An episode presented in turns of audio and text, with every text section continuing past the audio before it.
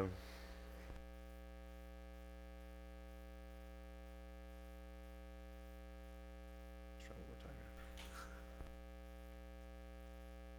All right, how about now? Yes? Yes? Okay. I'm gun shy because a few weeks ago I was on during worship and didn't know it, and it scarred me for life. And so now I turn it off and keep it off until I actually start speaking, and sometimes I forget to turn it on. So here we are. Nobody heard me in here, but in the fellowship hall, they heard me loud and clear, and someone said, uh, Interesting singing there, Pastor. And so there you go. Ephesians chapter 1 this morning. You know what? This is really like the Grand Canyon, you know, of the New Testament. Really high and lofty. It's like we've, and everywhere in the scripture is holy ground, but it's like we almost want to take our shoes off, especially here this passage this morning, because of just the lofty nature of it. It is so very, very deep, so very, very fulfilling, very, very rich is this text here today.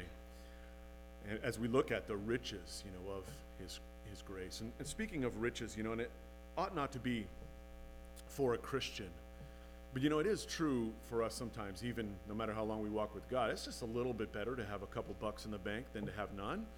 If you say that you don't think that, then I think you're not telling the truth this morning. But you know, to pay all your bills for the month and have a couple dollars left over, feel like a king or a queen at that time, and just kind of relax along those lines. But often, for many of us, the experience is, well, just the opposite. Maybe not everyone has experienced this before. You ever been to the ATM? and you try to pull out money, and then it says, of course, you know, insufficient funds.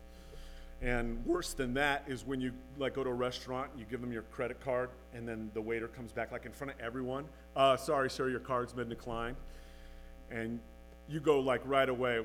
Well, that's got to be a mistake. There's got to be something wrong with it. Yeah. yeah, there is something wrong. You don't have any money in your account. That's what's wrong. It's not fun uh, to be broke. But what if the opposite were actually true? What if you were filthy rich? What if you were filthy rich, but you didn't know it, or for some reason you just didn't act on it? Now, you go all the way back to the 1900s. You got to say that, all the way back, because we got people in our church that were born in a different century than most of us here this morning. And there was a woman by the name of Hetty Green. Hetty Green was known at the time as America's greatest miser. When she died, she left behind between 100 and 200 million dollars, which in today's dollars would be the equivalent of like two to four billion dollars. This is a woman who, needless to say, lived a very frugal lifestyle. We're told that she always ate cold oatmeal because she didn't want to spend money to heat it up. If she did heat it up, she would place it on top of the radiator at the office in order to heat it up. Sadly, um, one time when her son got an infection in his leg because she was waiting to try to find a free clinic for him to be treated. And this is a woman who could have bought the local hospital. She waited and he ended up getting worse and they had to amputate his leg. This is all documented stuff from this woman who was this miserly kind of woman. Now, imagine being Hetty Green, okay? Imagine being so rich, but living like you were completely and utterly poor. And I would submit to you that spiritually speaking, that is the way that many Christians live their lives. They are rich in Him, but they don't realize it and they don't live that way. You remember Ed McMahon years ago? He died a few years ago, but he was the face of Publishers Clearinghouse. Didn't you always have that dream that they would come to your door someday, knock on the door with one of those big checks that you, you're now an instant millionaire? Lately, they're advertising that you, you can win $7,000 a week for life. My wife and I have conversations. What would we do if we won the Publishers Clearinghouse and be able to have that kind of thing coming in every single week? Well, in the book of Ephesians, uh, the Apostle Paul plays the role of Ed McMahon, so to speak. He comes into us here, he writes this letter, and he begins to show off our spiritual portfolio. All that we are and all that we have, these riches that we have in Christ Jesus. And last time we talked about how this book is broken up rather conveniently, easy to remember. The first three chapters, uh, all about the riches we have in Christ, all of the wealth that we have in Him. And then in the second half, chapters four through six, now we're told how we ought to walk with Him in light of that wealth we have in Him. So, wealth in Him, and then walk with Him. You get to chapter four, and He says, Therefore, walk worthy. Therefore, walk worthy. So, before we talk about what it means to walk worthy of a saint of Jesus Christ, a follower of God, a born again believer in Him, we're first given three chapters to be told all that we have in Him, all the wonderful riches of His grace. And it's interesting because this is a prison epistle. You may not know that. Paul writes this from a Roman prison. He was falsely accused, he was unjustly imprisoned. And what is he going to do? Because remember, in all of his epistles, he always begins with like thanksgiving. Well, what does he have to be thankful for? He is unjustly and falsely placed in a Roman prison, not to his own uh, fault there. And yet he still begins with thanksgiving here in this letter. In fact, this goes on longer than any other letter that I can think of in terms of his thanksgiving. He just begins to thank God, and all of a sudden he can't stop. And then there's this long, as we said last week, glorious run on sentence. It's the run on sentence that keeps us running on as Christians for him. And his analysis, he sums up that, well, in reality, he is the richest person in the world. Remember last time we said two things about these blessings, these riches that we have in Him. First of all, they're past tense. In other words, they're already ours. And secondly, they're spiritual blessings. They're not physical or material blessings, which means they belong to us no matter what the circumstances they are in our lives. No matter what we're going through, no matter what you might be facing, these riches belong to you. What you have or don't have, whether you're rich or broke, whether you're married or single, whether you're healthy or not healthy, whether you're weak or strong, whether you're on a mountaintop right now or you're in the valley, spiritually speaking, these are things that are always ours in Christ and they always will be, every single one of them. Now, I've identified in our text this morning eight of them. There's probably more, but I'm going to pull out eight blessings that we have as a part of becoming a born again believer, placing our faith in the forgiveness of our sins in the Lord Jesus Christ's death, and resurrection upon that cross. Okay, I've identified eight of these. And we're not going to just identify them, but I also want to talk about how each one of these blessings, why they're a blessing in our life. What is it that makes them so wonderful for us? Okay? So, picking up, I'm going to read verse 3 again. That'll just lead us right into verse 4 of chapter 1, Ephesians chapter 1. Blessed be the God and Father of our Lord Jesus Christ, who has blessed us with every spiritual blessing in the heavenly places in Christ. Okay, that's where we left off last time. Verse 4. Just as He, that is the Father, chose us in Him, that is Jesus, before the foundation of the world, that we should be holy and without blame before Him in love. So, the first blessing that we're going to look at there is that the Father chose us. And notice it says that He chose us before the foundation of the world, before any other people were born, before any other created thing was created, we are told that you and I, we were chosen by God the Father.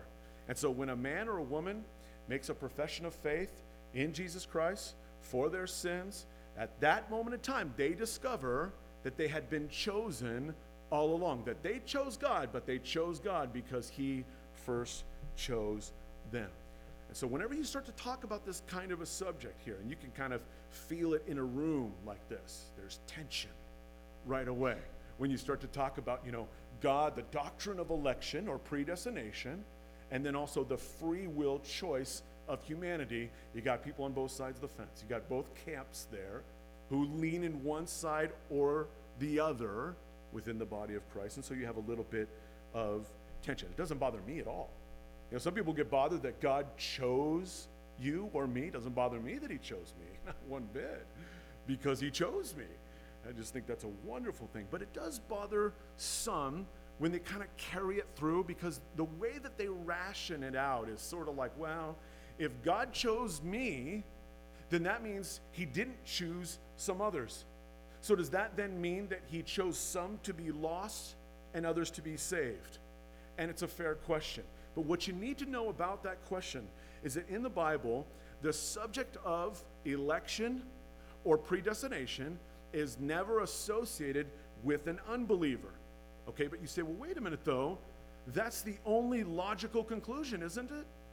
Well, not everything from a purely human vantage point is entirely logical in terms of our ability and our grasp right, in comparison to God. Think of the Trinity, for instance, right? Now, there's three persons, one God. Is that entirely rational or logical? It's not entirely. I don't fully understand it. Do you? And yet, some groups, say like the Jehovah's Witnesses, have rejected the Trinity on the basis of the fact that to them it's not rational, it's not logical. But every sect of Christianity embraces it. Why? Because it is clearly taught in the Bible. So when we get to these things, we get election and we get free will. There's nothing to be bothered by about that. I believe it. I don't have to understand it or explain it fully. I just have to believe it. I'm called to believe it. God understands it, you can be sure. The problem is, I think, for human beings, is we have this incredible need to reconcile everything. We need everything to fit just perfectly so we can kind of put it into terms. Well, this means that, instead of just saying, you know what, sometimes there are things, anytime that you, a uh, finite, are in a relationship with the infinite, you better get used to mystery, right? In fact, the Apostle Paul said, Great is the mystery of godliness. I don't care what doctrine you're trying to understand in the Bible, you can only understand it as far as God will allow you to understand it. And there is a sense in which God has enabled us to understand some things and other things that are still a little bit mysterious to us. And I'm glad. I'm glad I don't know everything about God. I'm glad I can't figure him out. If he's omniscient and he's omnipotent and he's omnipresent, I'm glad I can't fully understand how he came before time. I'm glad I can't fully understand how we're going to be with him forever and ever and ever. I'm glad that he's so much greater than me, that he's God and I'm not. And as a result of that, he's a little bit more complicated. And he doesn't expect me to understand it all, he just expects me to take him at his word. So God says concerning those who are being saved, that are saved, that they are elected, they are chosen, they are predestined. That's what the word of God tells us. But then in other places, he says things like he's not willing that any should perish, right? but that all should come to repentance. Or whosoever will, let them come. And so I would caution you not to take it one inch beyond the revelation that He's given us there. Don't speak into God's silence. We're not smart enough to do that. So then, what will we do? What will we do when we look at the scriptures and we know that in different places we see the doctrine of predestination or election or God choosing us? But then in other places, we see what seems to be uh, free will. We see the free will responsibility of man to respond to God. How do we handle that? How do we teach that? Well, it's actually quite simple and it's very important. Please listen to this. You ready? Okay, here's what we do. When we come to the passage, when we come to a passage that teaches election or predestination, we teach election or predestination. When we come to a passage where we see free will responsibility, we teach free will responsibility and we let the Holy Spirit work out the rest. So here in Ephesians chapter 1, we see words like choose and predestine, and then that's what we teach. But then, as we did a couple years ago when we got to John chapter 7, remember it was the last day of the great feast, and Jesus stood up in front of the crowd and he said, If anyone thirsts, let him come to me and drink. He who believes in me, as the scripture has said, out of his heart will flow rivers of living water. That's a reference to the Holy Spirit. He doesn't say if anyone thirsts and is predestined or chosen. He doesn't say that. He just says if anyone thirsts, let him come to me and drink. That is emphasizing the responsibility of man to respond to God's call. Maybe remember Acts chapter 16. Paul and Silas were imprisoned there in Philippi, and there was a great earthquake, and the jail doors were open and the chains were loose so that everybody could go free. And the jailer, who was responsible and accountable to make sure that nobody escaped, was about to take his own life because he just figured everyone got away and that he would be responsible. And Paul shouted out to him, Hey, do yourself no harm, for we are all here. And that blew the jailer away. Figured, who in their right mind, having the opportunity to escape, would stay in prison in such a situation like that except someone who's accountable to a higher calling, he must figure, than what this jail cell or what even Rome would hold someone accountable to. And so he comes to Paul and Silas and he says, Sirs, what must I do to be saved? And Paul said to him, Well, I don't know. Are you predestined? Are you elected? No, he didn't say that. He said, Believe on the Lord Jesus Christ and you will be saved. There's no discussion in that instance about predestination or election. You see, both clearly taught in Scripture. It's been said that, you know, and it's an illustration, but that when you get to heaven someday, on the outside there of the gates, it'll say, Whosoever will may come. But then as soon as you pass over the gates into heaven, on the other side of that gate we'll say, Chosen before the foundation of the world. And so we're called just to understand that God teaches both and that we need to believe it and trust Him at His word on it. Now, sometimes people wonder in talking about now, so what is the blessing of the fact that I'm chosen? I mean, why, since God is omniscient and He knows everything, past, present, and future, that He knew there would be this tension within the body of Christ? Why is it that He even introduced the subject of predestination and election if He knew that it would cause this kind of tension? And the answer to that question is very simple. The answer is that He must have deemed it to be worth it. Because you know what his choosing supplies us with as Christians? It supplies us with a security of our salvation. That when we choose to put our faith in Jesus Christ, not only do we you know, look back and we realize that he's forgiven us of all of our sins, past, present, and future, but more importantly than that, because he chose me, because he, we're told in his word that he knew me before I was born, that means he chose me and he knew about my sin before the foundation of the world. He knew every single thing I was going to do, and He chose me anyway before the foundation of the world. D.L. Moody once joked and said, Well, I'm really glad God chose me before I was born, because I don't know if He would have chose me after I had done some living on this world. And then, of course, he's kidding along those lines because the opposite is true. That's what's so wonderful about the doctrine of election that God knows every rotten thing I've ever thought did or said, and He chose me anyway, and He chose you anyway. Isn't that awesome? And that is so comforting to know that God does that for you and for me. Remember, you didn't like wander or stumble into God's family. Your salvation was no fluke. Okay? It was a predestined, chosen thing of God. He had his eye on you from before the foundation of the world. He says, verse 5 having predestined us to adoption as sons by Jesus Christ to himself. And the second blessing that we have in him, all riches of his grace, is that we've been adopted. You know what's so great about adoption? You know what speaks to me about adoption? Adoption tells me that I was wanted. Because a birth child could actually be a mistake, in a sense. But an adopted child is never a mistake. And no one goes out, you know, today they spend $25,000, $50,000 to adopt a child. Oops, spent $25 on son. No, that's always a purpose decision to adopt a child. It's a wonderful thing that God's telling you. Now, you take it a step further. When a, a married couple adopts a child, the process that they go through, and they might get to know that child a little bit, but they don't know everything about that child. There's a lot that they still have to learn once that child comes home to live with them over the coming years. But God, as God, in choosing to adopt us, once again, He adopted us knowing every single thing about you. Translation, He must have really, really wanted you. Isn't it wonderful to be wanted? It's wonderful to be wanted by your spouse or by your parents or by your kids. But how about by God? a wonderful thing. And in Roman culture, of course, when a child was adopted, I mean, Rome made sure if a child was adopted, then that child had all of the rights that a legitimate son or daughter would have in that family that was born into the family. And so this is different and goes a step further than God just choosing us. He could have just chosen you to stand in the corner. When I ring a bell, you come and mop the floor, and then you go back to your corner after you're done. But he didn't do that. He chose you to be adopted as a son or daughter of His. So we're a part of the family. Now, here's why God adopted you. It says it was, end of verse 5, according to the good pleasure of His will, to the praise of the glory of His grace. In other words, He adopted you to show off His grace.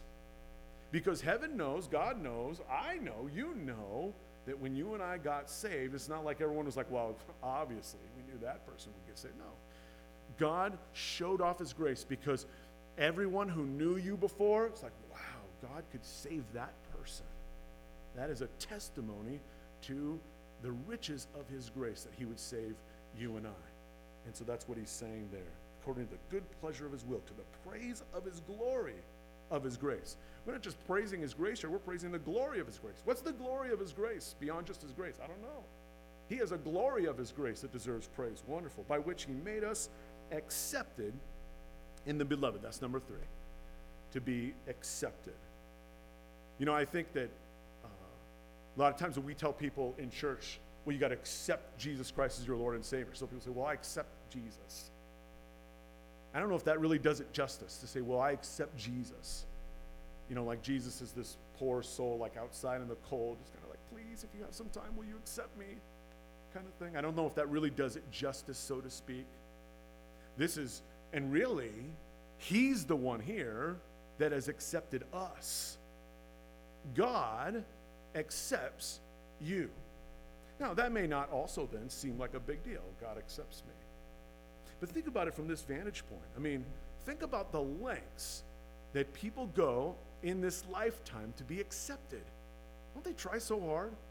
I mean, if you're honest, if I'm honest, that was a big thing growing up to try to hang out with the cool kids. Not everyone would admit it. I'll admit it. I wanted to hang out with the cool kids. We wanted to be accepted. Now, the sad thing, though, is what people will do to be accepted in certain groups, you know, in certain cliques today. I mean, oftentimes they'll take on a completely different identity. They'll even compromise their integrity. A lot of times they'll get caught up in drugs or alcohol or sexual immorality in order to be accepted. It's amazing how someone will literally like wear themselves out, you know, to try to be accepted by a certain peer group. It's very sad when that happens, but you know what's even sadder? It's sadder when a Christian does that. It's sadder when a Christian who can't be any more in or any more accepted in this universe than having an in with the creator of the universe will try so hard and struggle, you know, to try to be in in this lifetime. Isn't that wonderful? God accepts you, and here's the good news also there's nothing that you have to do to be accepted by Him. We come as we are. You already are accepted if Christ is in you. Accepted in the beloved. Notice that the beloved there in that verse is a capital B. Gives me the sense I know exactly what he means when he says that we are accepted in the beloved. At least I know who he's referring to. At his baptism, the Father said, This is my beloved Son, in whom I'm well pleased. Then he said it on the Mount of Transfiguration also. This is my beloved Son, in whom I'm well pleased. Hear him. It would seem that the beloved certainly is speaking to Jesus Christ, that we are accepted in Jesus Christ. Because we are in Christ, that makes us accepted. I don't know that I fully understand the statement. Go back, circle it, maybe study it later on. Tell me what you think. But when it says, by which he made us accepted in the beloved, I don't think that, I mean, it just kind of stops me in my tracks and makes me go, what it is that God must really, really, really be moved by the fact that I put my trust in his son. I mean, that is something to him, what it means to him. It means enough that we are accepted uh, in his son. So we're chosen, we're adopted, we're accepted. Verse 7 In him we have redemption through his blood. That's number four.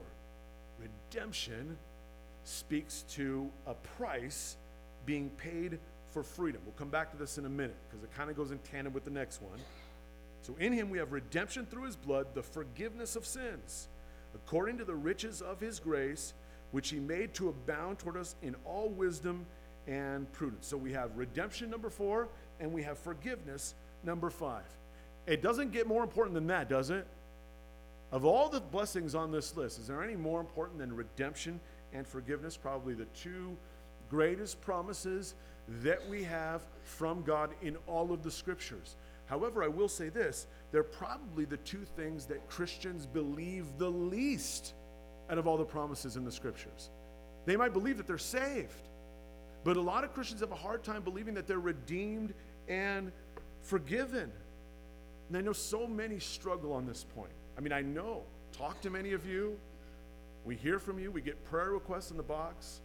We know that this is a difficult thing for Christians to accept their redemption and to accept forgiveness.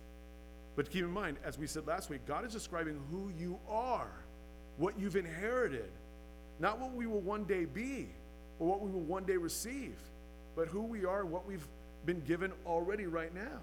We've been given forgiveness and we've been given redemption as well, which means that we're free. We're free by the blood of Jesus Christ. An enormous price has been paid in order to liberate us, and so we ought to live as if that were reality. Sometimes some of us, though, are like experiencing like zero freedom in their lives because they're having a hard time accepting this truth. You know, one of the things that people say to me sometimes? One of the things people say to me sometimes is, I just can't forgive myself for whatever. Well, it's a good thing that you don't have to forgive yourself. And by the way, even if you could, that wouldn't do you any good if you could forgive yourself. Because still instinctively, intuitively, we know we need a higher forgiveness. We need a better redemption. We need God's forgiveness, God's redemption. A number of Christians that I run into all the time that are living in condemnation. We just went through Galatians and we spent six chapters, like 12 weeks, talking about grace, grace, grace. And still at the end, countless people in the body of Christ here are struggling with the fact that how, how could God forgive me for the things that I've done?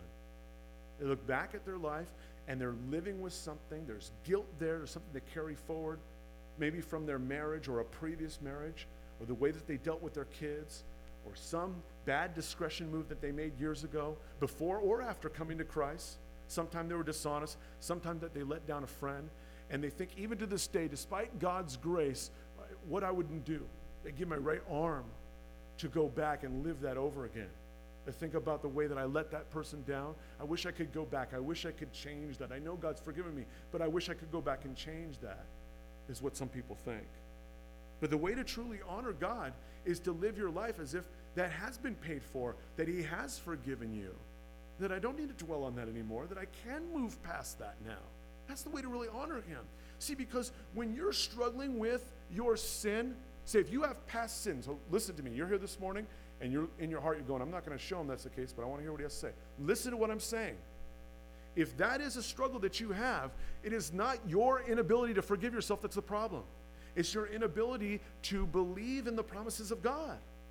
You're not giving him the full credit for who he's worth in your life by forgiving you. It's the power and the strength of his grace. His grace, sort of by definition, means that he is able to liberate to the uttermost, to the worst kinds of things. You can't say, well, His amazing grace just kind of covers a white lie or something like that. No, it covers all sin in my life. And so he's paid that price for you. I'm not really like talking, trust me, at any of you per se. I have to say, in my own life, this is probably the greatest ongoing struggle that I have as well. Is just getting to a place where I trust that God's grace is good enough for me. But it's getting better in my life, and hopefully it's getting better for you because what we don't want to do is wait till we get to heaven to be truly free. Do you believe on the Lord Jesus Christ? You are truly liberated. You are free in Him. And that's important because if you don't feel free, you're likely to continue on in sin because, like, what's the point? If I haven't been forgiven, I might as well just keep sinning. But if I'm really, truly free, then I don't want to be caught up in that anymore. I want to get out of that. I want to serve Him. I want to honor Him with my life. Okay, a few more. Verse 9. Having made known to us the mystery of his will, according to his good pleasure, which he purposed in himself. Number six is that we get to know the mystery of his will. We know things that we could never know apart from the revelation that God has given us. The simplest Christian that has their Bible and believes their Bible knows more about the origin, the meaning, and destiny in life than all of the smartest people put together, like on a panel on television. It's totally true. We know why we were created. We know why there's death. We know where sin came from. No other religion attempts to do those things. They may recognize the reality of those things, but they don't, ex- uh, ex- they don't ever try to explain the origin of those things. Only God and His Word does. Now, why is that a great blessing? That we have the mystery of His will, that we know the big questions, that we know our origin, we know the meaning in life, we know our ultimate destiny, we know where sin came from, we know why there's death. Why is that such a blessing? Because it will produce in us a peace that the rest of the world doesn't have because they don't have the answer to those questions. If you don't know where you came from, if you don't know where you're going, if you don't know why man has fallen, if you don't know how they're redeemed, if you don't know those things, you're not going to have peace. And so it produces such a peace. It's a peace because God has perfectly articulated the human condition. He's right on. And so as he says, this is how it's all going to unfold over time, we can have great assurance in that. As we look around the world, we see that things happen that aren't so good. We don't have to be all bummed out and worried about it because he's already said it's going to go in that direction. He says, verse 10, that in the dispensation of the fullness of the times, that is, when the time is right, okay, when the end of the age has arrived, he might gather together in one all things in Christ, both which are in heaven and which are in earth in him. That's what he's doing right now. And that's what we're waiting for. The only reason why Lord Jesus hasn't returned yet is because he's still gathering together as many as he's going to gather together. And when it's all said and done, he'll gather all um, in him uh, that are in him. Verse 11 In him we also have obtained an inheritance, being predestined according to the purpose of him who works all things according to the counsel of his will. That's number seven. Number seven is the inheritance. The inheritance is that it is a part of God's will for our lives that we be a part of God's will. We're going to receive the inheritance. He's not just sharing his riches with you, he's going to continue for all uh, eternity. He says, verse 12, that we who first trust in Christ should be to the praise of his glory. In him you also trusted, after you heard the word of truth, the gospel of your salvation, in whom also, having believed, you were sealed with the Holy Spirit of promise, who is the guarantee. And those two words are the last two. You can make them separate if you want, but I'm going to make them number eight is seal and guarantee. Because speaking of the Holy Spirit, the word for guarantee means down payment. That's what the Holy Spirit is. The Holy Spirit is down payment. Do you know what it, He's the Holy Spirit is the down payment of? Heaven. He's the down payment on heaven. That's why ultimately I don't have to be afraid. I don't have to be afraid of anything. Isn't that great? What's the worst part about life? Fear. Fear of unknown, fear of known, fear of death. Holy Spirit removes that because He is the down payment on heaven. That's the promise. It's like an engagement ring saying, Look, here it is. It's the dowry. You're going to be with me. You are child. You're going to be with me forevermore. I promise you, and here's how you know I've given you my Holy Spirit. I think a lot of Christians think that they would relax if God would come down from the sky and just kind of say, Look, son, daughter, I love you. I will never leave you nor forsake you. My riches are enough for you. I've forgiven you of your sin. I know your heart. I know everything about what you've done and what you're going to do. And I promise you that you will be with me for all of eternity. Christians think that they want that experience. But the fact of the matter is is that experience would come and go. And then in the days and in the weeks and in the months after that at some point you would start to doubt that. It would fade away and you would wonder, was that a real experience? Did someone try to trick me? Was that really God? Was that a demon trying to fool me and keep me off track? I need another one of those experiences. So God does something so much better than that. He gives you 24 7, 365, the Holy Spirit of God living inside of you as a down payment for all of those things, who testifies to the truth of His Word. As we go through these scriptures and we see the riches of His grace right here on the page, He says, It's true, it's true, it's true. Believe me, trust me, and you can relax. You can rest in these riches. You can be comfortable today. You can be inspired of Him. You don't have to worry. So He's the guarantee it says, of our inheritance until the redemption of the purchased possession to the praise of his glory. And I, apologize in advance because I, I cannot do this passage justice because it's just that good to think about the ways in which God has already blessed us. So here's what we need to do. Do we ever, do you ever stop sometimes like Paul did here, and just consider all of these things, that you really, truly are spiritually rich in Him. You know, instead of, and I'm not saying that we shouldn't be praying for physical, material things because He said, let our requests be made known to Him. But instead of complaining about the car I don't have or the house I'd like to buy, or the job that isn't as good as the last job, or as good as the new one that I'd like to get, or my health situation, or anything along those lines, what do I have? I have these riches in Christ that make me very, very, very wealthy. Thank you, Lord. And again, I'm not just saying theoretically, this is something that we need to do. We've got to stop every once in a while. We got to look at our lives. We got to turn to thanksgiving. We got to be thankful. You know, I, I do a lot of marriage counseling. And it's pretty sad that it comes to that. that a married couple in Christ has to see me concerning something. And don't get me wrong, I'm happy to do it.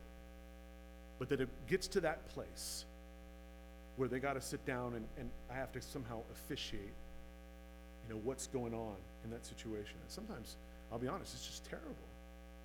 It's just terrible. It's like, you are born again believers in Christ.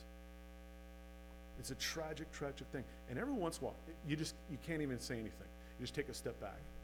You just take a step back and I say, listen, uh, is there anything that you're thankful for concerning each other? No, stop. Just stop. What are you thankful for concerning her? And he'll take a step back and he'll go, Well, she's pretty. She's sweet. Loves our kids. Okay, that's a good start. what are you thankful for concerning him? He works hard, always provides for the family. All right, that's, that's good. Let's get the ball rolling there. Go home, and I want you to make a list. I want you to make a list of 10 things that you're thankful for from God in providing your spouse to you. You know, it's amazing how, how that can kind of change the entire perspective of things. Instead of being focused on all the things that that person is not, I'm now focused on all the things that that person is. Sometimes we have to do the same thing as it, you know, and I'm not saying we don't have prayer requests. I'm not saying don't come forward afterwards for prayer because you're going through a trial or you're struggling. We have to keep doing those things. But sometimes the answer is before I ever do those things, or before anyone says, hey, you ought to serve God, maybe we ought to begin with thankfulness, thanksgiving, all of the wonderful, wonderful things that God's done in my life, my salvation, all of those things. And you think about even all the things on this list right here, or all the things that you could ever ask for God. Anything you could ask for God, honestly, is there anything that God would ever have to do for you and for me by which we wouldn't thank Him if He just forgave us of our sins and brought us with Him to heaven and saved us from the fiery pit of hell? Would that not, in and of itself, be enough to praise Him and thank Him forevermore?